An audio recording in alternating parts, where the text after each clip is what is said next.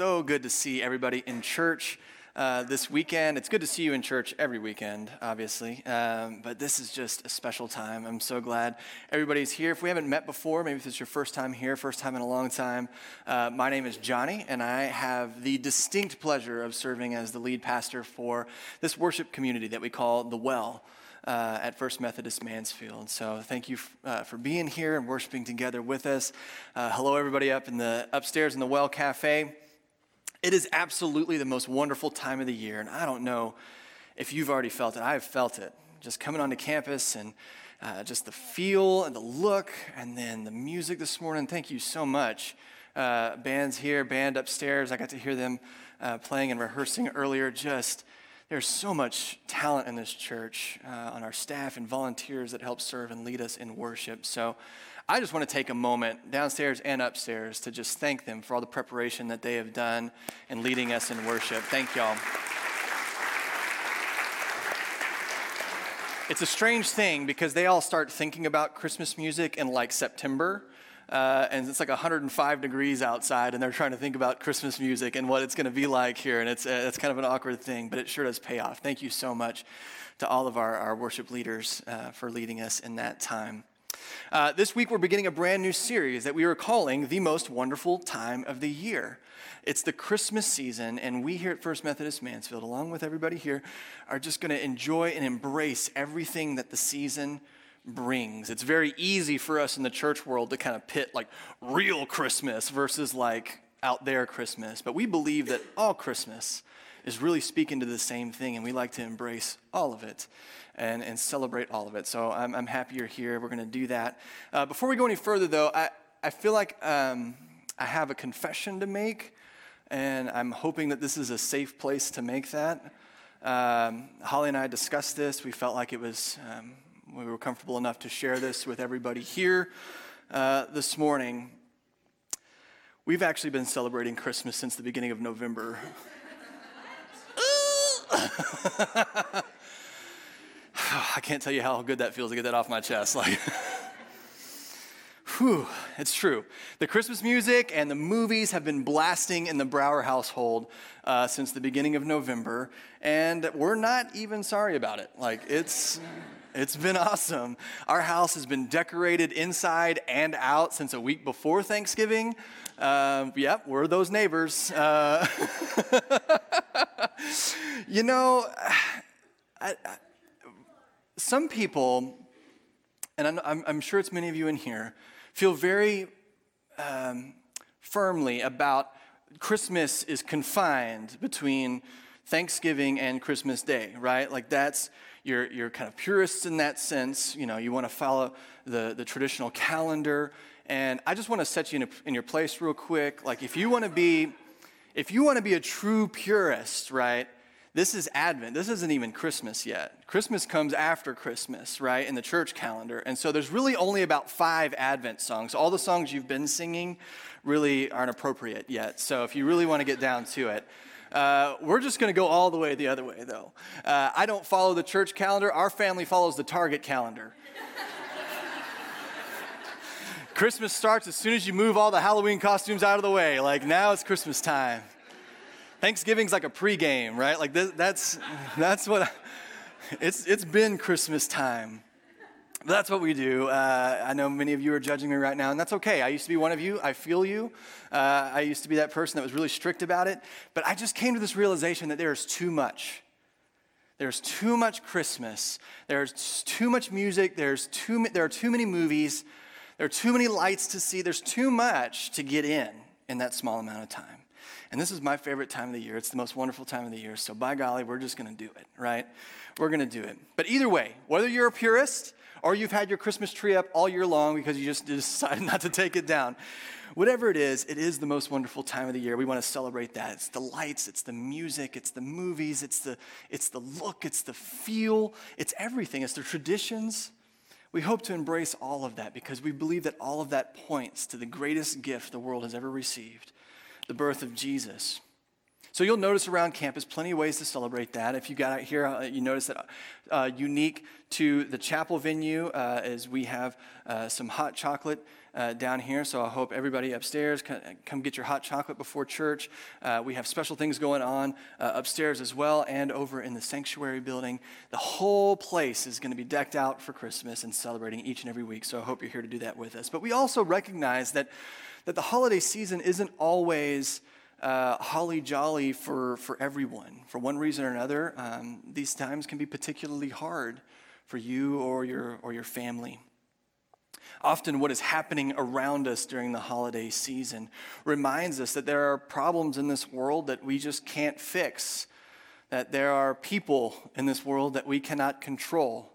Many of you, many of them share uh, a family with you. Uh, you may know them. Uh, that it reminds us that there are expectations that we cannot meet, that there are hurts that we cannot heal on our own. Often the holiday season can be a painful reminder of some of those things for us. That's why, in, in an effort to celebrate this season, it's, it's not just the look and the feel of what's happening around us. Christmas isn't just about what's happening right now, but Christmas is really about what has happened for us. It's not just what's happening, it is what has, is, has happened. And so, as a part of that, we're going to be looking over the next four weeks. Uh, this, as, we, as we walk toward Christmas Day, we're going to be looking at four particular words um, that are really at the heart of the Christmas story, that are really at the heart of the season that we celebrate year in and year out, the, the true gifts of Christmas. And you've already heard the first word that we're celebrating today, and that word is hope. Very important word for us today. So, if you have your Bible with you, I want to invite you to turn to Isaiah chapter 2 and to Matthew chapter 1. If you brought your own Bible with you today and you're wondering where Isaiah is, if you just turn to the middle of your Bible, you're going to be pretty close. You're probably in the Psalms area Psalms, Proverbs, Ecclesiastes, Isaiah. It's a pretty big book, it's like 66 chapters. You should be able to find it there. And Matthew's at the beginning of the New Testament. If you do not have a Bible with you, we have blue ones in both spaces available for you. Uh, and we're going to put page numbers to find those, um, those two scriptures uh, on the screen. You can see that there. So, uh, we're going to start with Isaiah first, though. Now, if you're not familiar with Isaiah, Isaiah is a prophet and probably the most prolifically quoted uh, figure, biblical figure, throughout Scripture. Isaiah is quoted a lot. Very important book of the Bible. Now, it can be kind of hard to understand, but it's incredibly important. Now, uh, I've talked about this a lot, but just for those of you that are new, uh, if you don't know what a prophet is, a prophet is not somebody who tells the future. That's not what a prophet does. We often mistake prophet for uh, a fortune teller or uh, somebody who tells the future. But rather, what a prophet does is analyze and interpret current events with a theological lens in order to place their situation within the context of God's purposes and God's promises. Now, that was a lot. Let me say that again. What a, what a prophet does is analyze and interpret current events, their current cultural climate, where they are. They analyze that with a theological lens in order to place that properly within God's purposes and God's promises. And not only that, they do that so that they can then challenge the people to act in ways that are consistent with those promises and those purposes. See, in Isaiah, in this particular passage, he's, he's addressing the constant conflict that is taking place uh, with the Hebrew people in Israel and in Judah. They're looking around and there's constantly other nations coming in and, and trying to conquer and, and, take over. There's conquest happening. There's constant war. There's constant conflict. There's constant infighting between them about what it means to be faithful and what it means to, to interact with, with other cultures and other religions. And, and there's a lot of conflict there. And, and Isaiah is seeing this. And there's a lot of worry and a lot of doubt about the future for God's people. But what Isaiah seeks to address here throughout all of his writings, throughout his 66 chapters, but especially here right off the bat, is he wants to remind people of the greatness and the goodness of God and where their faith and their hope should lie. So let's look together. Uh, Isaiah chapter 2, starting in verse 1. This is what Isaiah, son of Amos, saw concerning Judah and Jerusalem. In the last days, the mountain of the Lord's temple will be established as the highest of mountains. It will be exalted above the hills, and all nations will stream to it. Many peoples will come and say, Come, let us go up to the mountain of the Lord, to the temple of the God of Jacob. He will teach us his ways so that we may walk in his paths. The law will go out from Zion, the word of the Lord out from Jerusalem. He will judge between the nations and will settle disputes for many peoples. They will beat their swords into plowshares and their spears into pruning hooks. Nation will not take up sword against nation, nor will they train for war anymore. What Isaiah wants to do right off the bat is remind people that there is this better day. You don't see it now. You might not feel it now, but there is this better day. A lot of what prophets t- t- try to do for people that are in despair, prophets are off, often pop up when people are in crisis. And what they want to do is establish for them whose world this really is. Because often for these people of faith, it feels like it's the Assyrians' world, or it's the Babylonians' world, or it's the Persians' world, or later on it's, it's the Greeks or, or the Romans. It's their world. The world belongs to them because they conquered it. And what prophets seek to do is remind people that who this world actually belongs to, who is actually sovereign, and it is God. And so he does that here by showing us a picture of a mountain with God's temple on top of that mountain. And it is the highest of mountains, and all of the nations, even these nations, that you are warring with, even these nations that seem to hate you, even these nations that seek to conquer you, all nations will flock to that mountain and to that temple and sing praises to God.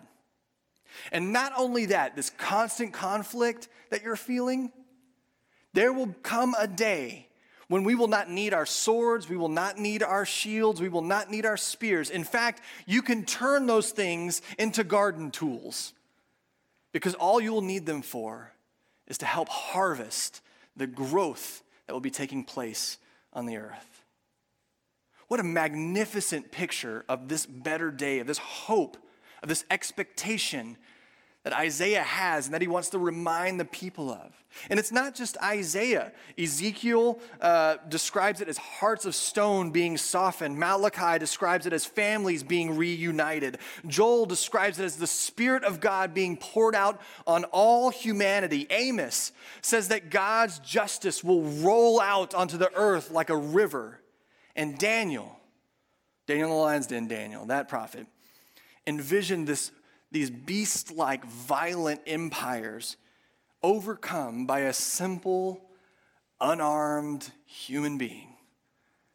Calls it one like the Son of Man, which sounds familiar because that's what they call Jesus throughout Scripture. Isaiah's vision of a better day is not only his own. Every, all these prophets see this and they want to remind people of faith, of, of whose world this is. But Isaiah's descriptions of a better day are so inspiring that Jesus and his early followers quoted Isaiah more than anybody else. More than anybody else. And the lesson that these prophets teach us is that our faith is not an idle faith, but our faith is expectant. Our faith is expectant. It doesn't, it's just not empty belief. It expects things. And, and, and Isaiah expresses this expectation here in chapter 2. It's not an entitled expectation. It's not an expectation of like, God, well, I've did my part. You got to hold up to your end of the bargain. It's not that type of expectation. It is an expectation, it's a, it's a faith that eagerly awaits and expects the completion of God's creative and redemptive work. It has hope. That's what we call this expectation is, is hope. And if I'm honest, the book, the whole Bible is really a book full of hope. That's, it, it starts, our hope begins with this foundation that is laid that there is a creator God. Did it happen in six days or six million days? I don't know. But there was a creator. And he created things good. So we have this good creator watching over a creation and He cares for. Our hope begins there, and we see it throughout Scripture that even as that creation is corrupted, even when there's conflict, that there is a God that is always working. There's hope.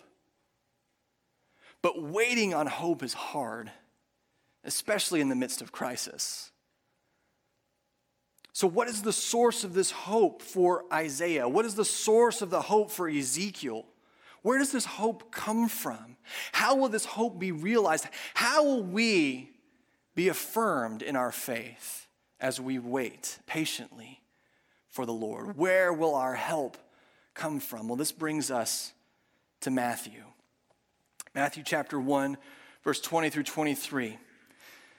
Now, this Christmas, when you sit down to read uh, the Christmas story, not a Christmas story, the movie, not Peter Billingsley and You'll Shoot Your Eye Out, Kid, but the Christmas story, the nativity, the birth narrative of Jesus. When you sit down to read that with your family this year, there's really only two of the four Gospels that tell it. So if you sit down and you open up Mark thinking, oh, Mark, it's a gospel, it's the story of Jesus, you're going to be really disappointed because Mark just skips all that, right? And John, John gets a little confusing. He gets real theological and philosophical at the beginning. It's not the narrative you know.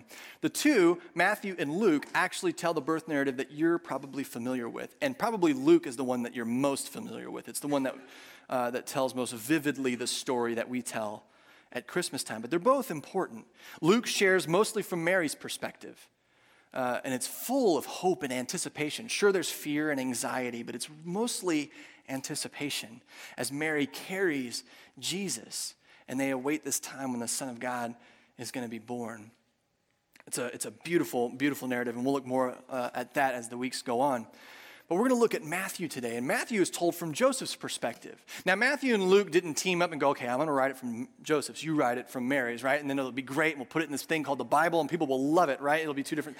That's not how it worked. This just happened to be this way, right? They happened to focus on one or the other. Matthew focuses on Joseph, and Joseph's is a little more of a sobering account. It's not quite full of the anticipation and excitement and joy of Mary's. See, for Joseph, this was really complicated. He was engaged to be married to Mary. That was weird. Married to Mary. Uh, but when she turns up pregnant, and he's like, okay, wait a minute. I mean, like any guy, like, wait, wait a minute. Like this is, and, and in their culture, I mean, it, we've read about this before. Adultery was grounds for death in many circumstances. Joseph had this beef, but Joseph also wanted to be careful here.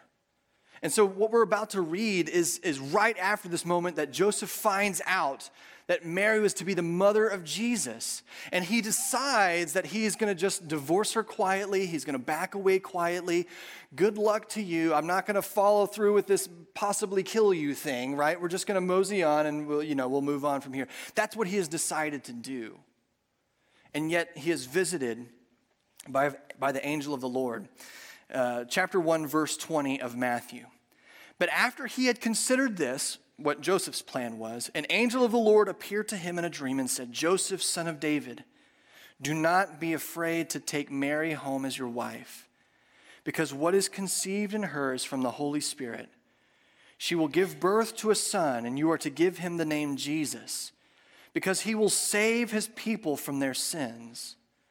All this took place to fulfill what the Lord had said through the prophet the prophet Isaiah uh, in chapter 7 of Isaiah. What the prophet Isaiah had said the virgin will conceive and give birth to a son, and they will call him Emmanuel, which means God with us. We see through the eyes of Joseph uh, the purposes that God has and the promises that God is fulfilling through this small child and Joseph is going to play an important part of that. And what Matthew tells us here in this small little section of scripture is so huge. Matthew gives us these two names that describe what this small child will be.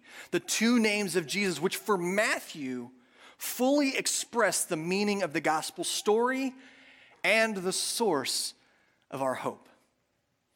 The child is to be named Jesus a pretty common name back then. It was actually the Greek version of the Hebrew name Joshua, Yeshua, which means God saves. You know Joshua from the Old Testament stories. If you don't, there's a book called Joshua, uh, but it comes right after the story of Moses. Moses leads his people out of uh, Egypt, right? Out of slavery into freedom. But the freedom that Moses leads them into on their way to the promised land, it goes through the desert.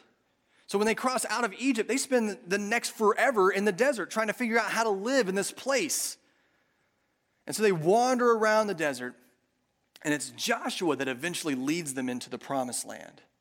So Moses was the liberator, and then Joshua is the one that saves them from the wilderness and takes them into the promised land. That's the important of the name Joshua.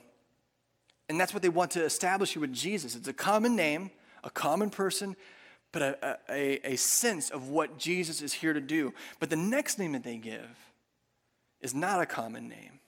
It's a Hebrew name, Emmanuel, which means God is with us.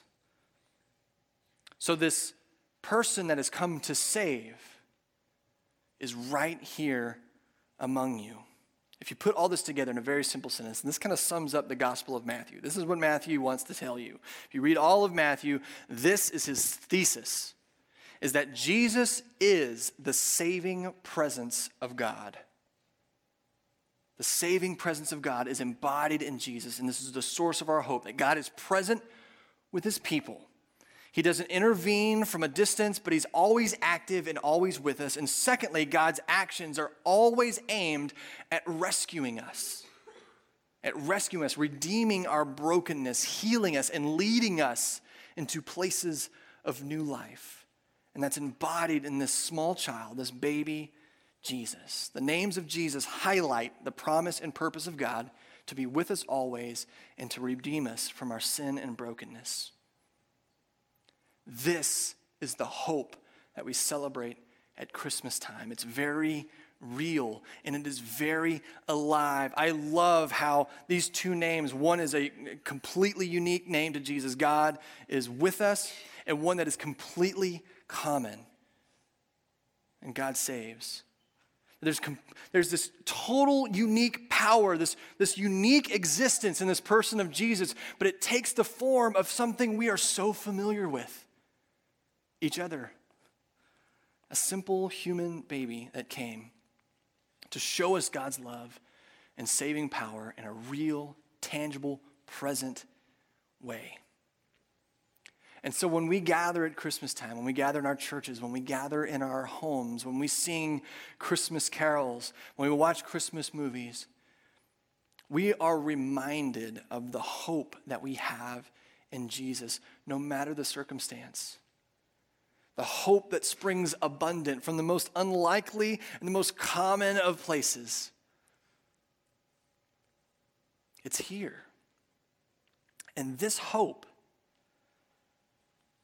this hope that we have is the fuel for our faith. Hope, think about it. Hope is the fuel for our faith. What would our faith be without hope? If there's no hope, then what's the point? Without hope, faith just becomes some empty belief system, some arbitrary set of rules that we want to think about. At best, it's wishful thinking. But hope is so much more than that. Hope is more than wishful thinking. It's more than a guess, it's more than a gamble, it's more than cheap optimism. Hope is a trust and a confidence in the greatness and goodness of God. It's a trust and a confidence in the purposes and the promises of God. It's a trust and a confidence that no matter what we face, both good and bad, that God is who God says He is. And God owns this world. That's what hope is. But it's a funny thing. Hope is a funny thing. Because to have hope is to recognize what we lack. It's to recognize that we don't have what we long for. It's a recognition that we are missing something, yet it anticipates what is possible.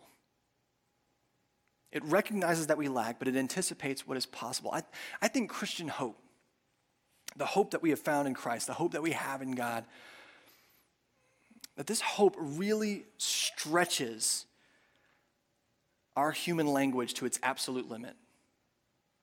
If you think about the way we use the word hope, it often means wish. But Christian hope, the way, the, the way we understand it through Scripture, that hope is not just a wish, it's not just a gamble, it's not just a guess. That hope really stretches our human language, to its absolute limit because we can barely conceive of hope in our own personal lives. Looking at ourselves and, and understanding what God's best might be, what fullness of life might be for us, we can barely conceive of that ourselves and how we might get there, let alone thinking on it, uh, of it on a cosmic level. When we look at our world, and we see all the good that's taking place in the world, but we also see all the bad and how complex that bad is. And we look at that and we are overwhelmed by the thought that that is somehow going to get better. That, that somehow God is going to work his purposes into that. Somehow God's promise to make all things new is going to be fulfilled. It's overwhelming to think about it. About how that might happen and where, and I'm supposed to be a part of that? Hope can be so overwhelming. It just stretches the limits of our, uh, of our language. We can barely conceive of it. But here's the exciting part about hope the thrill of hope, if you will, from the song. The thrill of hope is that the best is possible and the best is inevitable. It's both possible and inevitable. It is the good news to this weary world. This world that is so tired of conflict, this world that is tired of division, this world that is tired of being confused about where they should stand and what issues they should speak out on and which ones they shouldn't. A, a world that is tired of fighting, a world that longs for rest in God, that longs for God's peace, that longs to be joyful, that longs to learn how to love each other, love their neighbors because they know that's what they're called to do, but it's so hard. The thrill of hope is knowing that it is possible and it is inevitable. And that hope is grounded in the greatness and goodness of God. And not only that, we can trust God's work, we can trust God's promises, we can trust, trust God's greatness. Because when we have that hope and when we are grounded in that, it gives birth to our own action. Think about it. Do, do people really want to act when they're in the midst of despair? If, there's, if we are hopeless, does that inspire action? No. Hope is what inspires our action. And the beautiful part about this is that it inspires us into action not because it all depends on me or it all depends on you, but that God is going to fulfill God's purposes and we are invited to be a part of it. We are inspired into action as part of God's purposes and God's work. I love the Christmas season. I love the fun that comes with the movies and watching our favorite Christmas movies, counting them down, making the list. I love thinking about the gifts that I might give to those that I, that I love. I, I love thinking about the ways I might serve other people. I love the music. I love that we have two stations that play Christmas 24 hours a day. It is the most wonderful time of the year, but not simply because what is, what's happening around us, but because what has happened that foretells to what will happen. Christmas is about hope. Jesus, the Christ, Emmanuel, God with us. Jesus, our Savior, was born at Christmas. God's saving presence has come and is with us. And hope is alive. Hope is alive because hope was born that night. Hope was born that night, but this world tried to kill hope. That hope felt dangerous to, to some people. And this world tried to kill hope, but it couldn't. Hope rose again. And hope is still alive, and it can be alive in you, and it can be alive in me as well. I can't wait for the rest of this series. I hope you make it a point to be here each and every week so as we explore not only the joys of Christmas, but each of these four gifts of Christmas that come with this season, that we might embrace them fully, each and every one of us, so that we might bring this spirit of Christmas out into the world and begin to transform it and bring about God's better version of it. But as we close our time today, I want to just share with you one of my favorite quotes um, about Christmas. It comes from one of my favorite uh, people to read in, in, the, in the faith sphere. His name is Frederick Buechner. He was a pastor and a poet, an incredible wordsmith. I really wish he was just writing all my sermons or I could just read his sermons forever because they're so eloquent and beautiful. But I want to share this one last thing with you and then, and then we'll pray and then I'm going to dismiss us afterwards.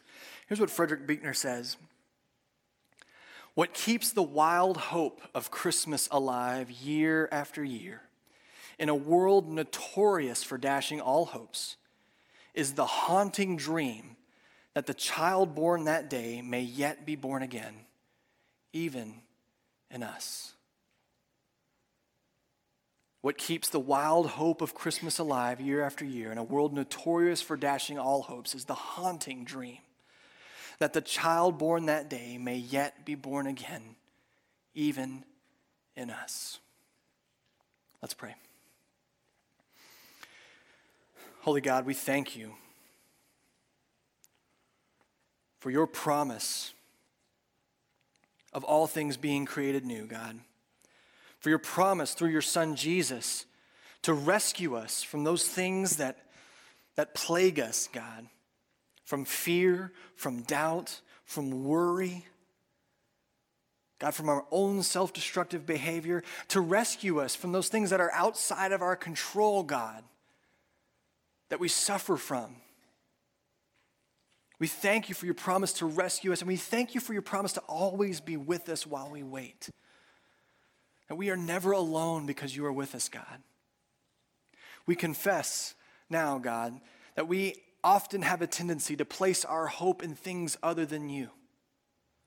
We place our hope in other people. We place our hope in things. We place our hope in money. We place our hope in, in the economy. We place our hope in so many things, God. But it is only you that own this world. It is only you that created all of this. And it is only you, God, that can redeem it. We thank you for that promise. And we pray, God, that during this season, as we wait anxiously to celebrate that day when your son is born, God, that we live into that promise. We live into that anticipation by sharing the spirit of hope with this weary world. And we do all of this because of your son, Jesus. Amen. It's been an absolute joy to be in worship with you. I'm so glad you're here. I'm so glad we get to celebrate Christmas together week in and week out. I can't wait to see all of you uh, each and every week of this, uh, of this Christmas season as we seek to, to blow it out and celebrate it in a big way. I want to invite you to do one thing uh, before we leave. Um, we have over in the atrium, which is in the big sanctuary building. So if you just go straight out these doors and then into the next building on the right, uh, we have angel trees there. I know many of you have already stopped by and participated, um, but we have uh, a few more, um, about a hundred or so left um, up on that tree. That I want to invite you as a family to go over there, uh, find a name that speaks to your heart, grab that, uh, and then share the gift of Christmas uh, with a child uh, in need. This one right here, uh, her name is Melanie. She's three years old. Um, all she wants for Christmas is a jacket or a sweater, uh, maybe a bicycle, uh, some frozen dolls, and a helmet. Um, just a beautiful time uh, for a family that is working very hard to celebrate Christmas together. And you get to be a part of that, sharing hope of the goodness of people and the joy of Christmas. So uh, I hope that you stop by and consider picking one of these up. We'll return all the gifts uh, next week here in the sanctuary, so you can just bring it with you to church next week and drop it off. Uh, and then uh, you can also inquire about other ways to help serve in that, whether it's through distribution or organizing or whatever. But I hope you consider to do that as part of your family tradition at Christmas time. Would you now please, in both spaces, stand and receive this benediction as we go? As we light the candle of hope in our midst, uh, in the midst of our worship, I pray that this light goes with you out into the world to share the thrill that we find in the hope of God through Jesus Christ with this weary world. Go in the name of Christ and go in peace. Amen.